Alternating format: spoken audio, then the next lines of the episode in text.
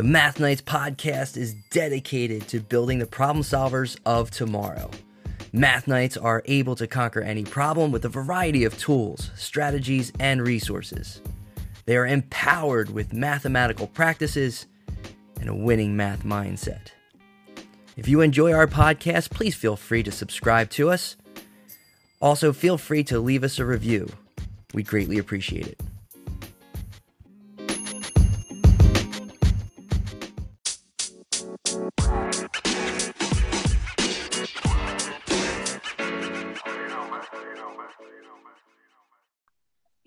Okay, Math Knights, I want to welcome you to today's podcast because we have a very special conversation going on. Uh, we have Barbara Beske from the Student Achievement Partners. Hello, Barbara. Hi, Ron. Thank. How are you doing today? I'm doing great. Thanks for having me. This is my first podcast, so uh, super excited to join you and and your team. Fantastic. Well, Barbara, we've had a lot of energy around the Achieve the Core uh, resources that we're going to be talking about. But before we start talking about those great resources, why don't you tell us a little bit about yourself and your role in education? Yeah, sure. Um, well, I've been a math educator for goodness over about 27 years. Um, my teaching experience was predominantly middle school, high school math, as well as uh, teaching at community college. Um, I also did plenty of tutoring K 12, um, particularly in elementary school. Uh, I've been at Student Achievement Partners now. I just celebrated my seventh anniversary.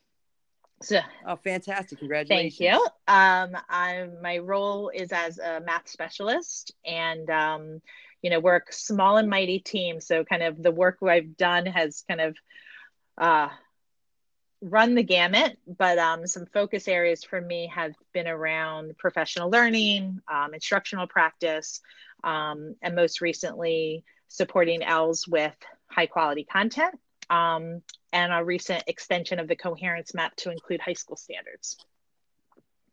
And we were very excited to see that here at, at our home district here in North Penn, and uh, and a lot of other people I know, because you know it hit that ceiling, and now we have that algebra content. So we're very happy to see it and explore it uh, in the near future.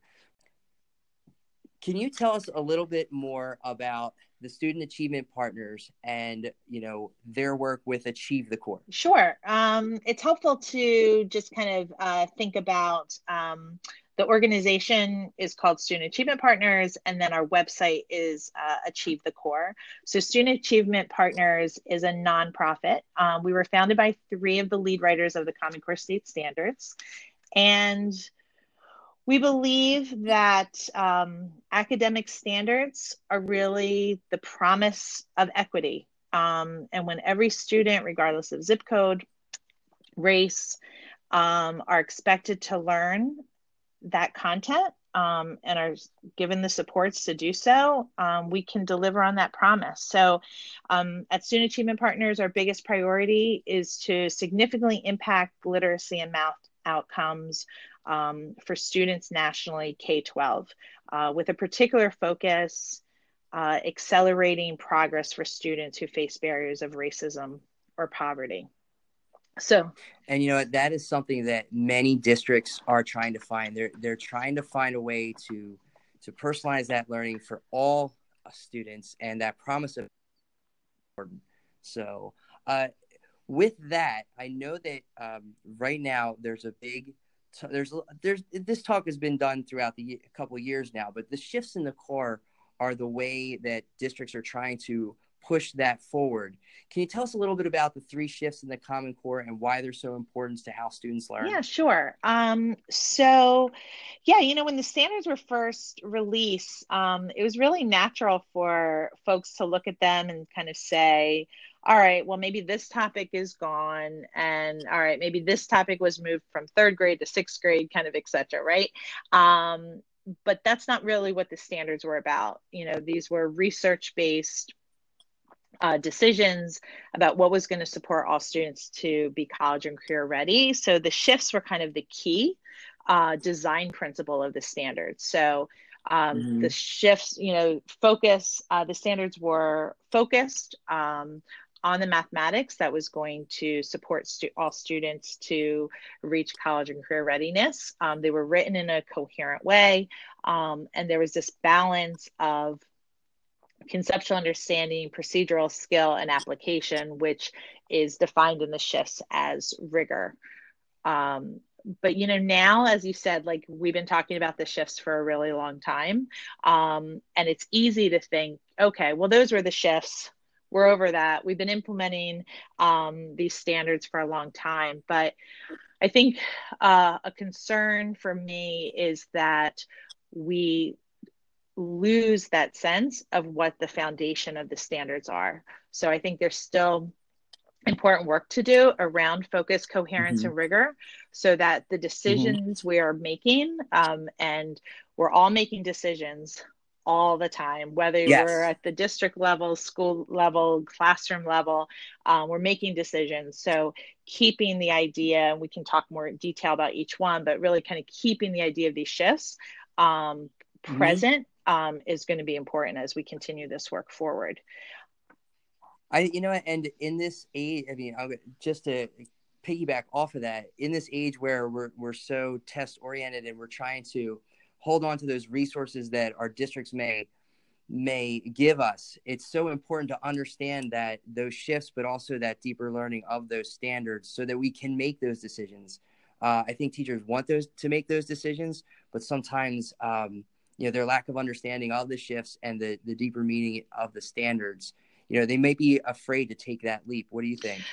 Yeah i mean it's um you have to know the expectations of the standards. And when you talk about mm-hmm. depth of standards um you know in in the olden days uh you know i might read we were just given like a list of topics um if i recall uh you know or the textbook and just saying teach this textbook um but now we really see the standards as you know this is what students should be able to do whether it is procedural skill um, which may be mm-hmm. more comfortable we can kind of say like all right by fourth grade all students should be able to add and subtract with the standard algorithm.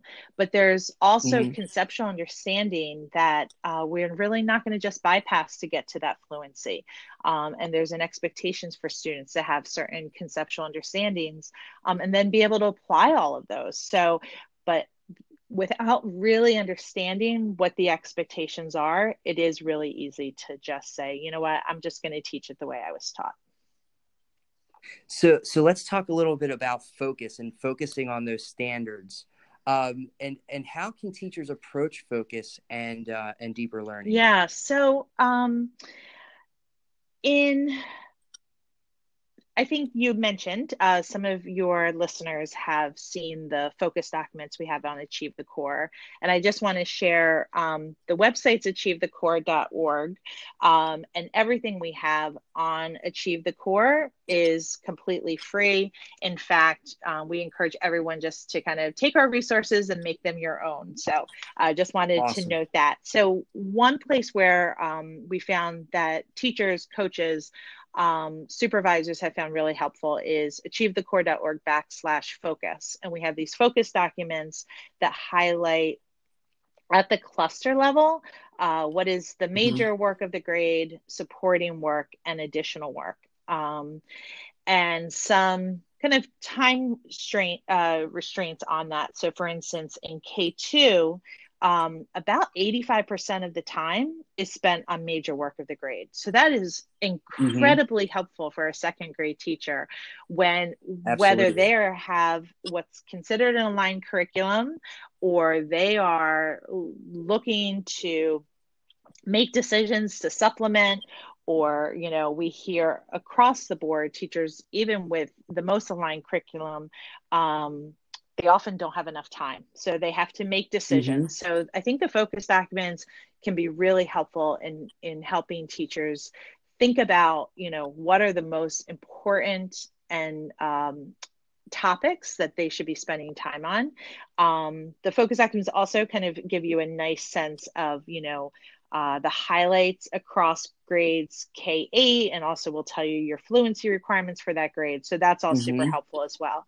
Um, Yeah, it's like one stop shopping for your grade. yeah, and uh, you, I love the back too, where it really shows you K eight, like uh, a, a, subset of all the major clusters um, across K 8 mm-hmm. So that mm-hmm. can be that's super helpful. Um, I had a dream that everyone, every teacher in the country would have a laminated copy for their grade. So, Ron, you're helping me reach that uh, reach that goal. There you go. Um, so, you know, the supporting clusters um, and the additional clusters; these are not to be forgotten.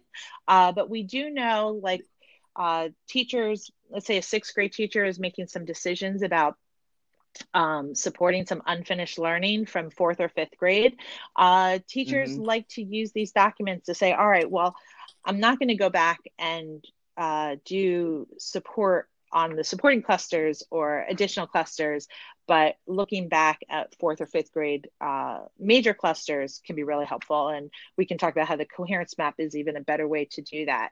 Um, but supporting, yeah, yeah, go ahead the uh the major that's the question that i keep getting from teachers a, lot of times it's like i'm afraid to let go because they you know we think linearly. We get through our the the resources that we have in front of us and we have to make sure that everything is covered. But that's the question i get like where do the ma- the major clusters or the definites um, you just answered about the supporting clusters and the additional clusters which is what i mostly get uh, questions about because you know some of those things are on the state test.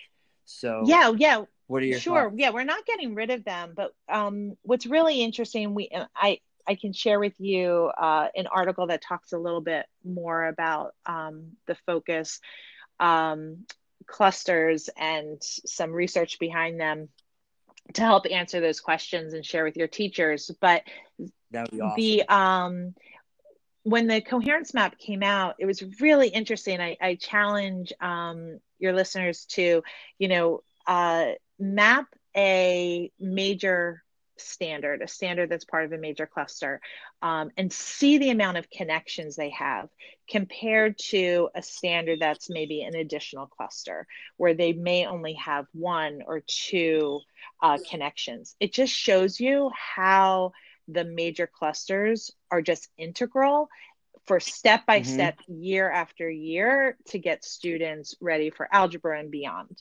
Um, so while we do want to make sure um, that we are covering all of the standards. Um, there are plenty of topics that didn't make the cut, right?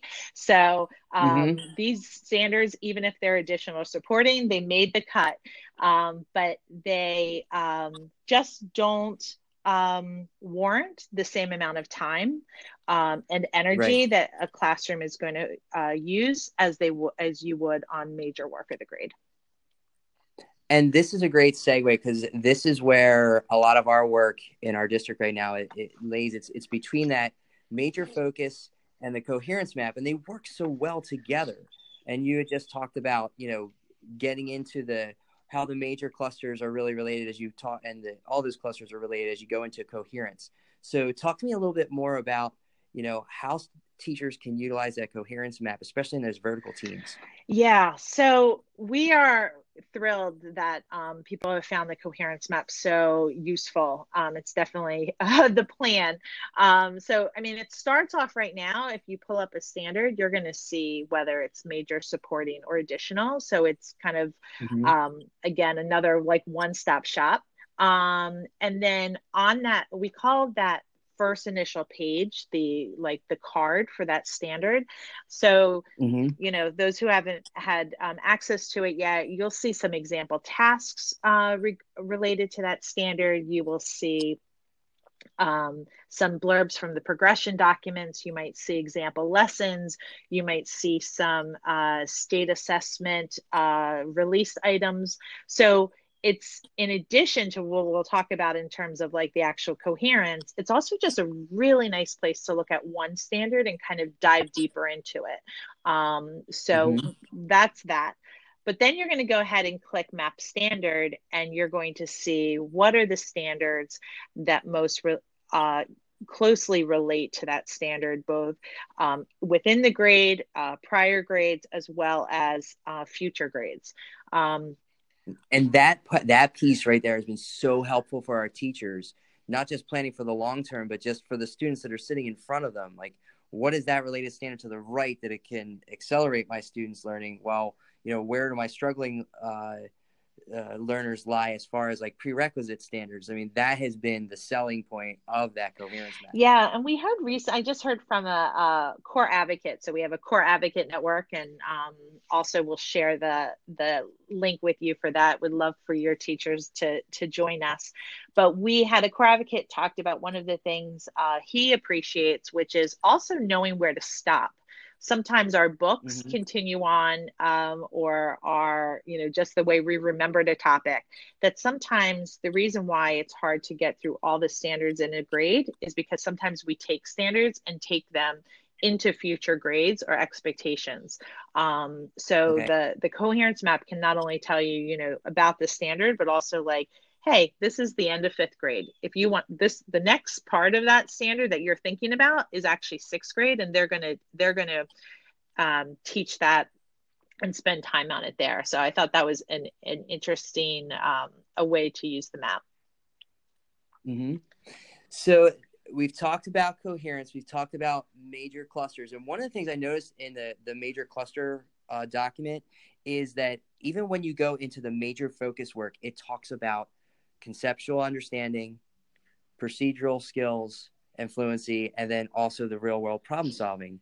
And right there is is what we're going to talk about with rigor and how important is it for teachers to to balance their math? This is it. I mean the the standards were built with an expectation of this balance. So sometimes uh, teachers will say to us well you know how do i know when to the standards will tell you. They will you know if it's conceptual understanding it might say interpret describe understand so forth. Um, the procedural skill and fluency standards pretty much tell it like it is. And then obviously like you mentioned the real world applications um, we don't want students just to have the skills and understandings. We want them to be able to use those, even when prompted not mm-hmm. to do so, to be able to solve real world problems. So, um, so this balance exists in the standards. Unfortunately, this balance is not what we're seeing in classrooms.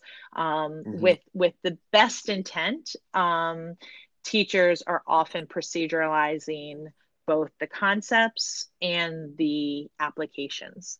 So, for mm-hmm. instance. Mm-hmm a textbook that might be um, again uh, considered a, a, fantastic aligned textbook might have a wonderful application problem and the teacher might either one say my students this is going to be really tough for my students and they may just not choose to to give that problem or they may um, say all right well they've never seen a problem like this before. Let me walk them through the steps and teach them how to do this type of word problem um, and then mm-hmm. give them similar ones to do right so now what's happened mm-hmm. is we've proceduralized it we see that with uh, concepts as well so um, students are not going to reach the expectations of standards which is um, if we're proceduralizing everything um, the, ba- the right. balance is the key and um, and it's what students deserve. Um,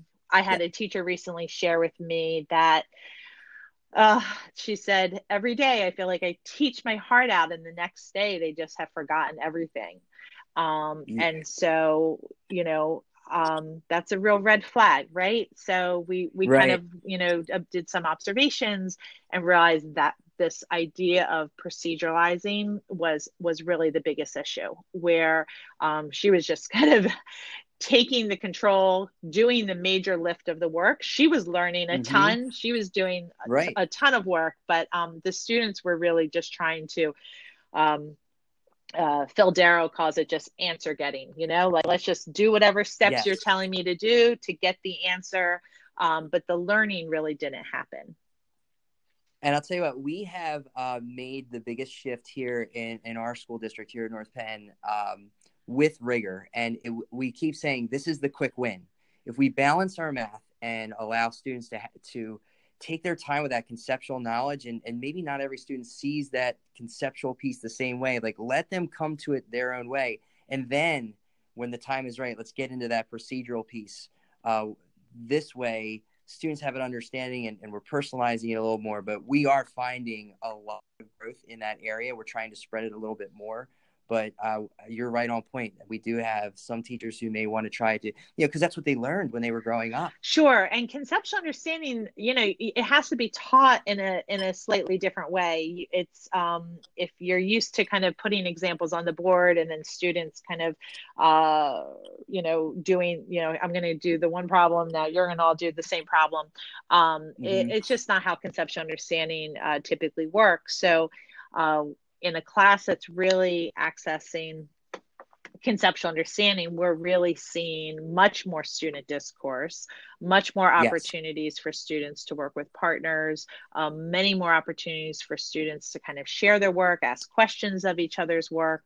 Um, we have um, a coaching uh, rubric slash reflection tool uh, called the Instructional Practice Guide. Um, and there's some really nice indicators that get to those ideas, uh, which is, you know, students really sharing their thinking, um, asking questions of each other, and the teachers being really strategic about, you know, uh, which problems they're going to share uh, of the mm-hmm. students, using student discussion as part of the summary of the lesson.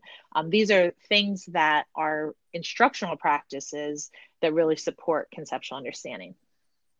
That that is awesome information that you just gave us. Now, um, can you tell us a little bit more about what is math fluency and what resources resources are available on the Achieve the Core website for teachers? So we know that the standards have fluency requirements. Uh, K6, you can look on the standards, you can look on those focus documents I talked about a few moments ago, where we see that, for instance, in kindergarten, students need to be fluent in addition, subtraction within five. And then for each grade, it builds from that. Uh, third grade students need to be fluent um, in their multiplication packs of single digits. Um, we know that all of these fluencies are an important part of students being college and career ready. We know that students who aren't fluent um, in some of these uh, facts by middle school really struggle. So teachers do need to create time um, and space for students to work on fluency. That doesn't mean that uh, students should be facing mad minutes and uh, mm-hmm. assessments nonstop. Um, those mad minutes assess whether or not a student is fluent, but honestly, no one's really come to any agreement of like the exact amount of time a student should be able to uh, be able to respond or write on a piece of paper what three times four is. So uh, mm-hmm. we recommend doing a lot of activities um, on Achieve the Core. Uh, you can go under classroom lessons um, and you'll see a packet of fluency exercises activities that we've kind of uh, curated from multiple sources. Um, that's a great starting point. And um, yeah so that aspect of rigor super important but we know that it is not alone. We don't teach these fluencies and focus on them without at the same time um, and usually previously to that time working on conceptual understanding. So students understand the concepts of addition subtraction um, alongside or prior to them starting to be fluent in those facts. Yeah in one of our prior conversations prior to the podcast you had you had compared uh, math fluency to uh, the fluency of understanding a foreign language. Yeah, that's right. So um, I, I, like to think about if you think about the fifth and sixth grade fluency standards. Um, sixth grade multiple uh, being able to multiply multi-digit numbers um, obviously those aren't going to be done by uh, memorization however what it means to be fluent in doing that is um, that a student will see the problem they'll know what to do they do it and they're accurate. It's very similar to being fluent in a foreign language. You don't have to kind of think it through, uh, stumble a little bit, um, but you just kind of move forward. You know, um, you know what's ahead of you, and you know how to attack it. So that kind of leads us to to the end of our conversation. I mean, do you have any final advice for teachers as they, you know, approach their instruction and utilize a lot of these achieve the core resources? Sure. Um, yeah, I, I would say be an expert in your craft. Um, we, you are a teacher. You um, have incredible things to teach your students, and um, I think beware of that kind of chasing the shiny object. You know, there's a lot of things out okay. there right now, bells and whistles, and teachers pay teachers and Pinterest um, that I'm sure have some high quality materials as well. But there's also just a lot of stuff. And I hear from teachers that they spend a lot of time that would be their planning time kind of searching for these activities and and these great fun beautiful activities that they can use in their classrooms. Um, but often that can um, help, uh, that can affect um, the coherence and uh, focus of what's happening in the classroom. Um, so, since we know students need this kind of coherent math experience, um, I, I'd say beware of that. I'd also say be confident, learn as much as you can, do math together. Uh, we find that one of the greatest professional learning experiences is not someone like me coming into your district, but instead you doing math together on a regular basis, learning from each other, thinking about different strategies students might bring anticipating misconceptions um, and then yeah just to kind of end with a story um, i was supporting a third grade teacher. Um, she was using a new curriculum. She had been teaching for maybe 15 years and she was so anxious. She was following this curriculum to a t. She was anxious. The students were anxious. Um, it was a very uncomfortable place to be. Uh, but we talked mm-hmm. about it and we were just like what is going on? You are an experienced teacher. You need to learn the standards, know what's most important, and be able to implement that with your students. And um, I saw her the following year, and it felt like a completely uh, different classroom. She just awesome. needed some permission to kind of go off uh, a little bit off the the script and realized as long as I am helping my students meet these expectations. I can still have fun with the curriculum itself without um, also being rigid uh, or searching for other resources. And yet, that's a great story uh, to to end with here because we do need some courage in doing this work and and taking those risks. And um, and you know those risks really do help us to to meet the needs of every student, which is the goal of your of your organization. So, I want to, th- Barbara, I want to thank you so much for your time today. It's been a pleasure. Thanks so much, Ron. No problem. And uh, Math Knights, if you would like to, you could follow Achieve the Core on Twitter. I know I've I found it there, and also um, all those resources, Barbara, that that you had talked about. Uh, will be made available to you in our show notes. So uh, please look down at the description for those links. All great. right, All right, athletes, that's all for now. Thank you and have a great day.